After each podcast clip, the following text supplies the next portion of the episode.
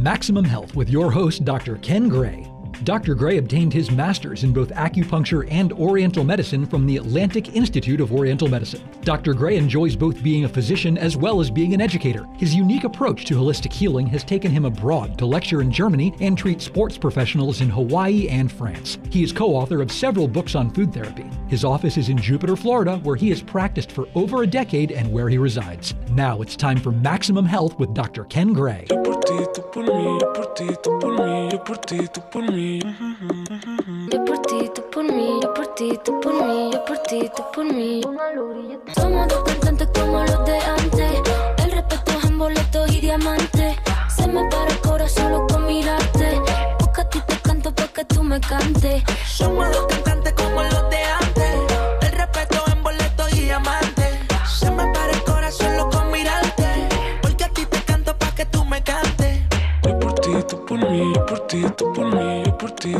Welcome back, everyone. This is Maximum Health Radio, quality living with yours truly, Dr. Ken Gray.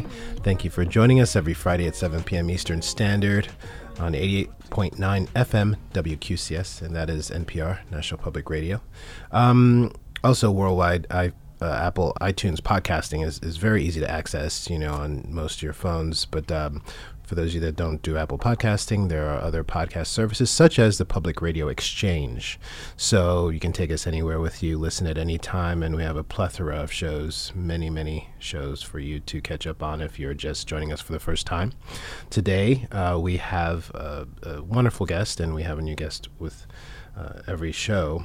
But today's guest is Michelle May, psychotherapist. Thank you for joining us. Thank you so much for having me. And we're going to talk about a few things, but one of the main um, subjects we're going to touch on today is EMDR, Yes. eye movement reprogramming desensitization. Yes, close. Close? Yes. Eye movement desensitization and re- reprocessing. Reprocessing. Yeah, Cool. very close. All right. Yeah, I tried to memorize mouthful. that. Yeah.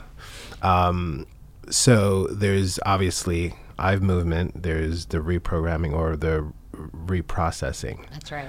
Um, so we're not reprogramming, which is It's that's very the key. similar, though. It's yeah. very similar. They Yeah. do liken it to sort of, you know, programming on Yeah. a computer where Yes. your brain is the computer. So, you know, it's but the reprocessing is because we can't really necessarily get rid of things, memories per se, trauma. That's right. But we can reprocess. exactly. So I'm glad I got that wrong because that's probably something that is a misconception about this therapy that most people get. Like, how can you possibly, you know, get rid of uh, trauma uh, or, or a memory?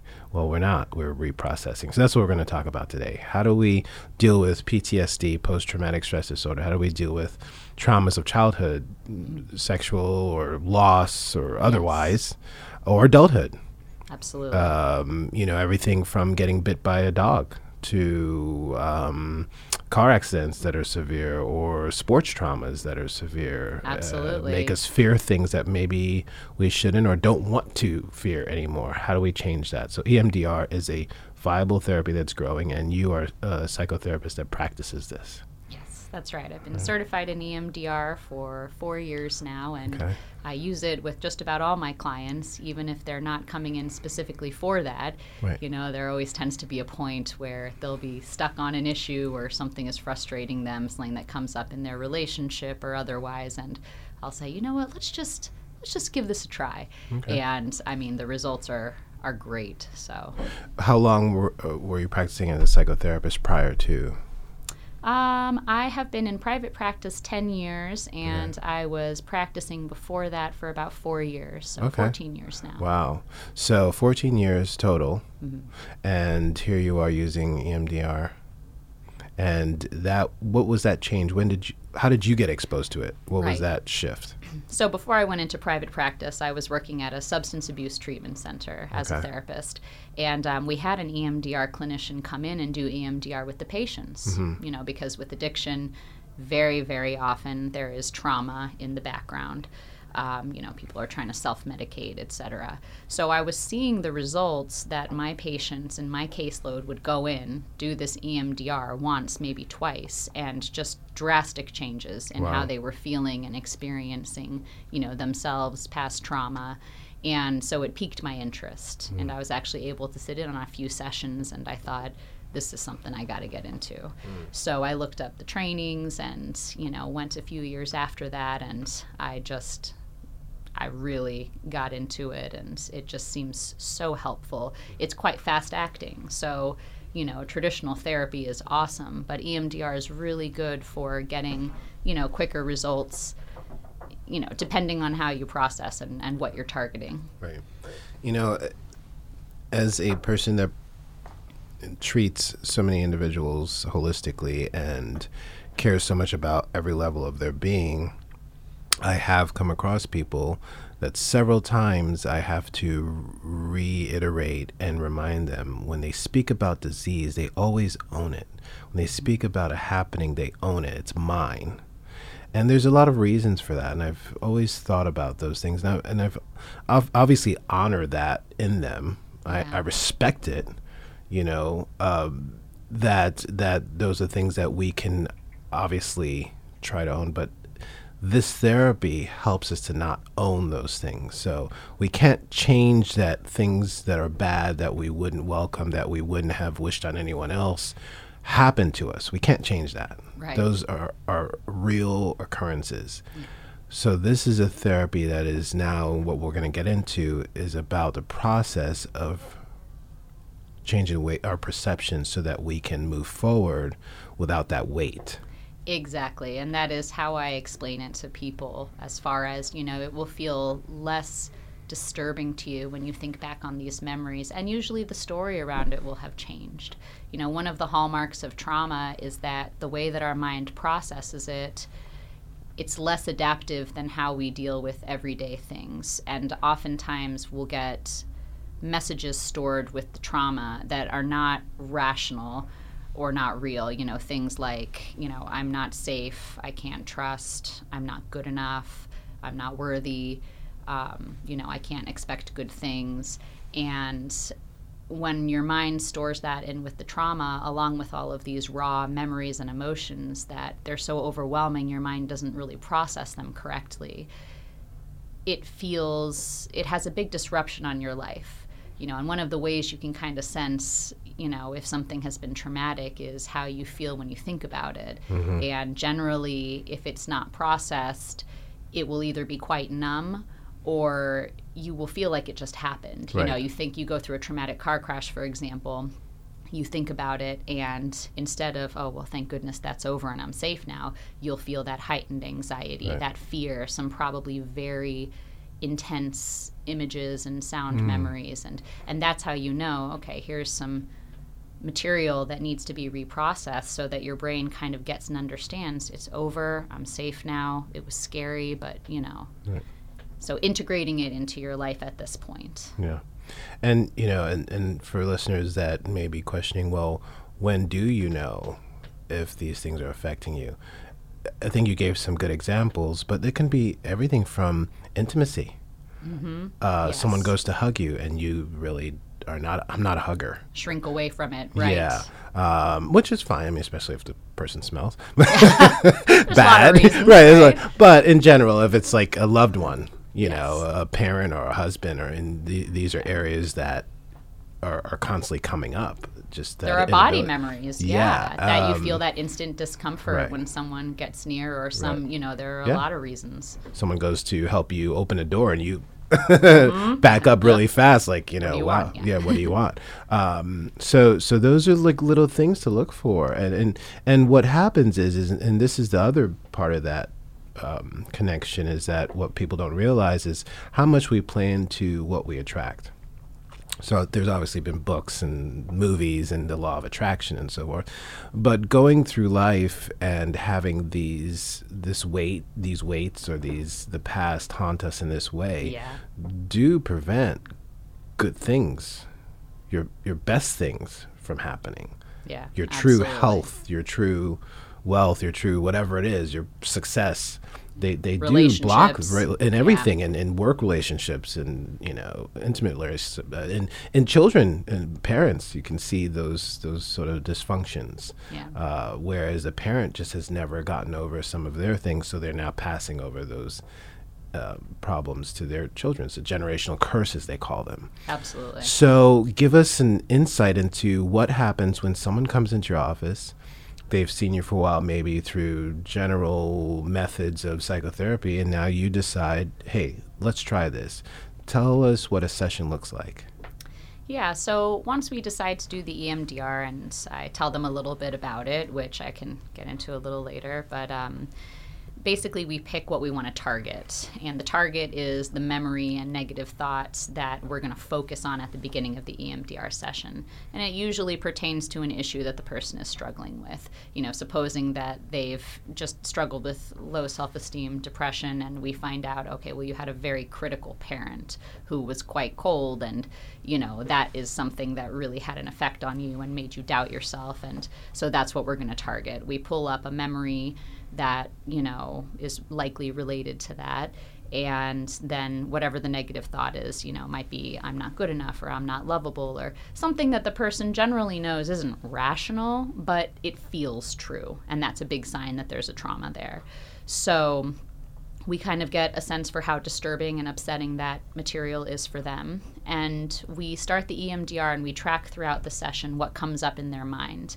And if the level of disturbance it generally is quite high or it goes up a little even and peaks and then it starts to go down by the end of the session. It becomes less disturbing. Um, and people process all different ways but they might get more memories um, thoughts feelings body sensations. It really depends how your mind processes. But i like to say you know all roads lead to rome. It, wherever your mind needs to go to heal that it will so, you know, I have some clients that it's kind of all body feelings and just sensations, and okay, my throat feels really tight, my stomach hurts, and then it starts to get better. Or sometimes, you know, they have memories so vivid they can say, I can remember this blue dress I was wearing with little flowers on it, and I can see the pictures in the hallway of my childhood home. You know, it's really fascinating mm. how our minds work. Um, and then the idea is that your mind is reprocessing that and it shifts to the present day point of view. Um, you stop seeing these things from the viewpoint of the child that went through them or how you felt when you were in you know the car accident or whatever and you start to see and understand you know a little bit more about the experience so then by the end you know you should be feeling okay well you know the, truthfully it's not that i'm not good enough you know we pick a positive thought i am enough or it wasn't about me or mm-hmm. something that they can start feeling and connecting to more by the end of the session. Mm.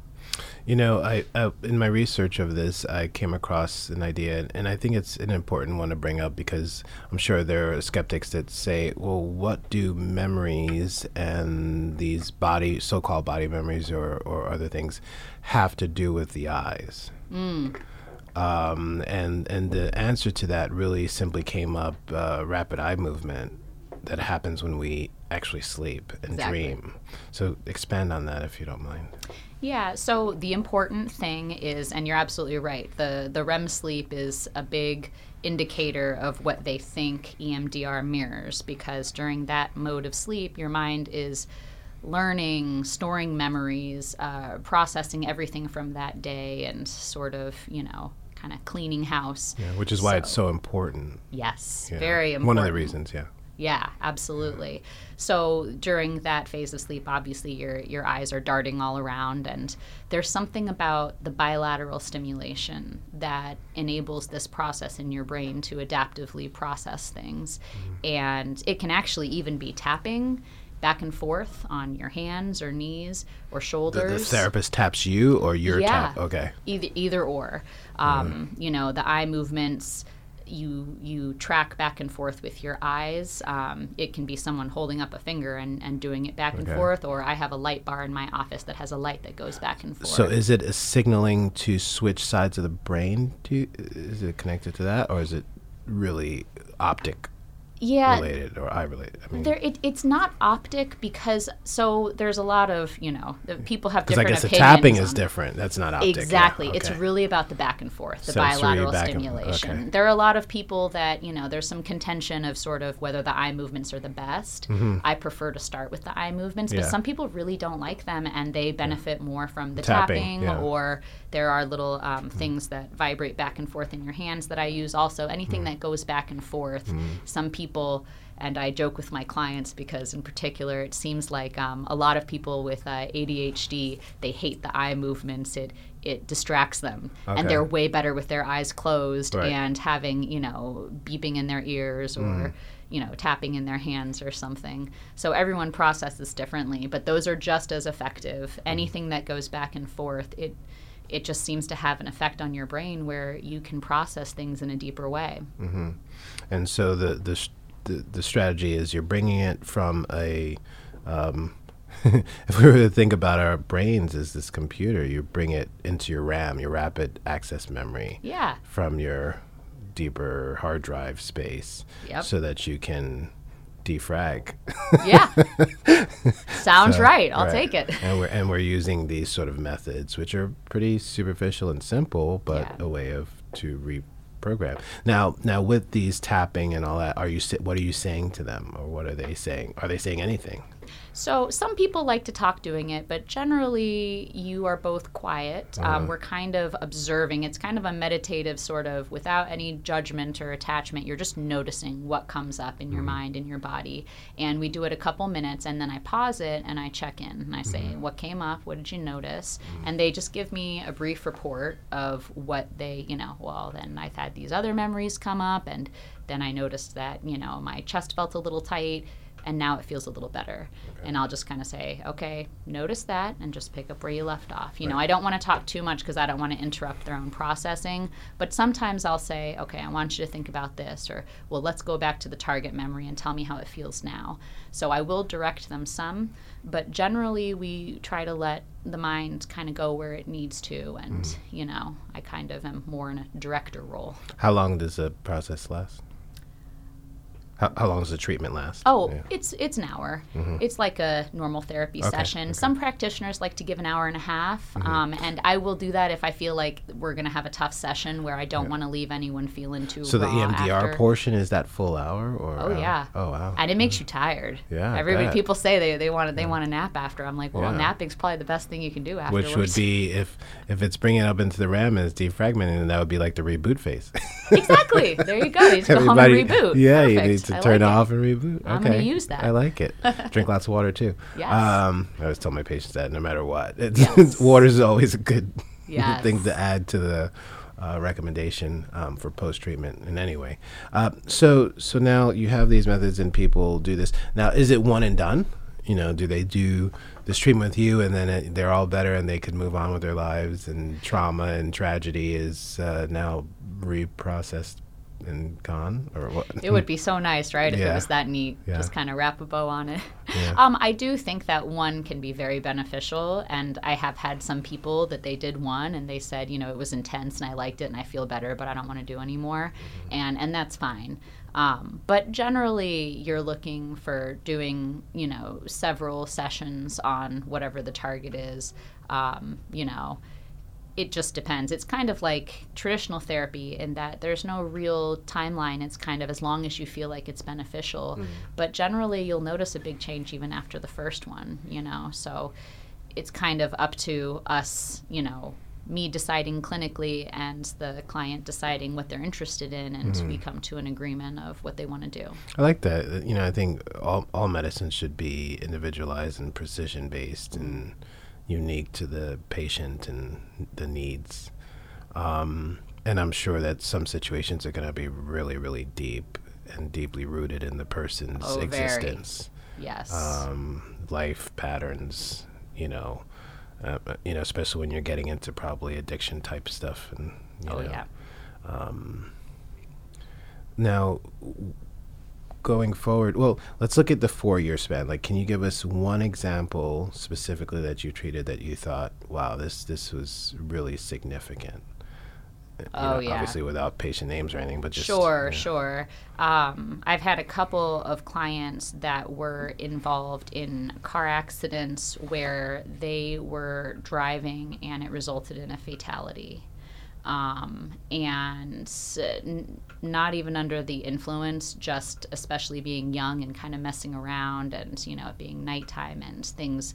And um, really very intense memories and intense guilt and you know not being able to sleep for years from the guilt and the memories and the flashbacks and um, in in both of these clients um, who were both kind of early mid 20s after the first session there was a marked difference.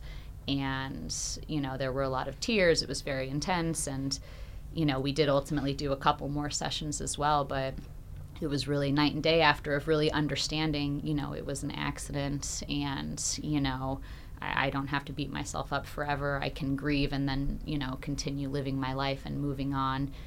And, and you know one in particular there were a lot of substance abuse issues that arose from from that incident as well just because of the tremendous guilt and regret. Um, so it was really it was really good you know. Um, but there have been, yeah, there have been a lot. We did some work down in Parkland, um, and you know, some people that were involved in the shooting there that you know were having a lot of really negative after effects, the PTSD, and um, you know, afterwards, a lot less anxiety about going to school, less headaches, nightmares. Mm. yeah, it's it's really great. What would you say is the youngest? Would, would that be the youngest age group that you've worked with the, with the Parkland shooting, or have you worked with younger?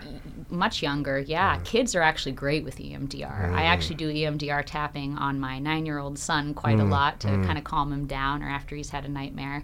Um, but I don't specialize in it because I am the youngest I've done it on is um, 10 clinically in my office, and you just have to utilize a lot of different methods you know they're less verbal so you have them draw and um, you know you can do puppets you can do dolls you can do you know the scale is different you know how much does it bother you? Do you feel it in your tummy? Does it bother you little like an ant or big like an elephant? Yeah. you know you just have different ways of but um, kids and I, I do a lot with teenagers as well. They're great at reprocessing because they don't have all the defense mechanisms that we as adults do. Yeah. they're way simpler you know? Adults sometimes can sort of start well it doesn't bother me that much you know and it's because they have all these defense mechanisms of sort of avoiding thinking about it distancing themselves from it and then we start the EMDR and they're shocked. They're like, "Oh my gosh, I have n- I had no idea this would bring up this much stuff." Yeah. But kids and teens, you know, they're it's easier to access the stuff and they do reprocess it quite qu- quickly. So it is something that I recommend a lot for yeah. parents. One of the biggest issues that we've had as, as you know, suffer, I'm, I'm, sure all countries have this with their veterans, you know. Mm, yes. Um, and, and for us, it's been a, a hard road and figure out solutions for PTSD due to war. Yeah. And how to re-enter, how, how would a soldier re-enter society, um, and obviously our local uh, law enforcement as well, yes. police officers, firefighters, you know, those are all areas where we kind of feel for these individuals who serve us so selflessly. Yeah. Um, have you had any experience working with that sector?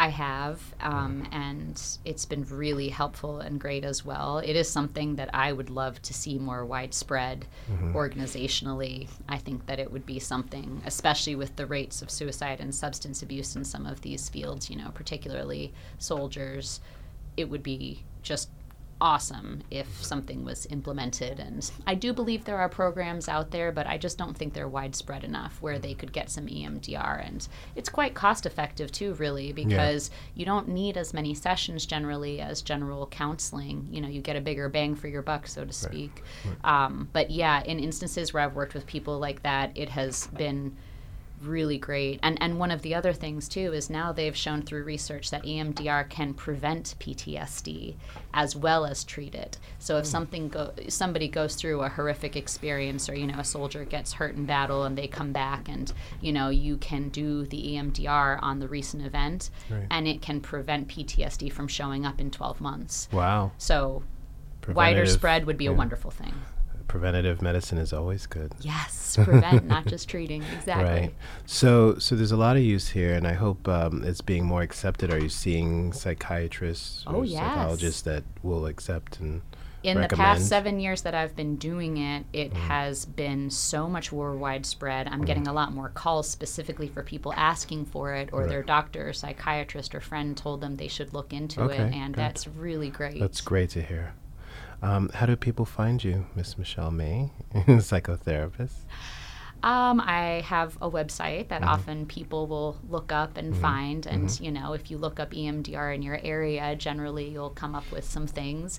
Um, and yeah, that's really the, the biggest thing is online and through referrals of people. But okay. I am at Jupiter Counseling in Jupiter, Florida. Jupiter so, Counseling yes. in Jupiter, Florida. And the website? jupitercounseling.org. That's easy. Yeah. Jupitercounseling.org, and you can find. And do you do over the phone if they don't live uh, close enough to? I do. I do over the phone and FaceTime as well. Perfect. All right. Well, this has been another Maximum Health Quality Living. Yours truly, Dr. Ken Gray. We've had a wonderful talk with Michelle May, psychotherapist, specialist in EMDR.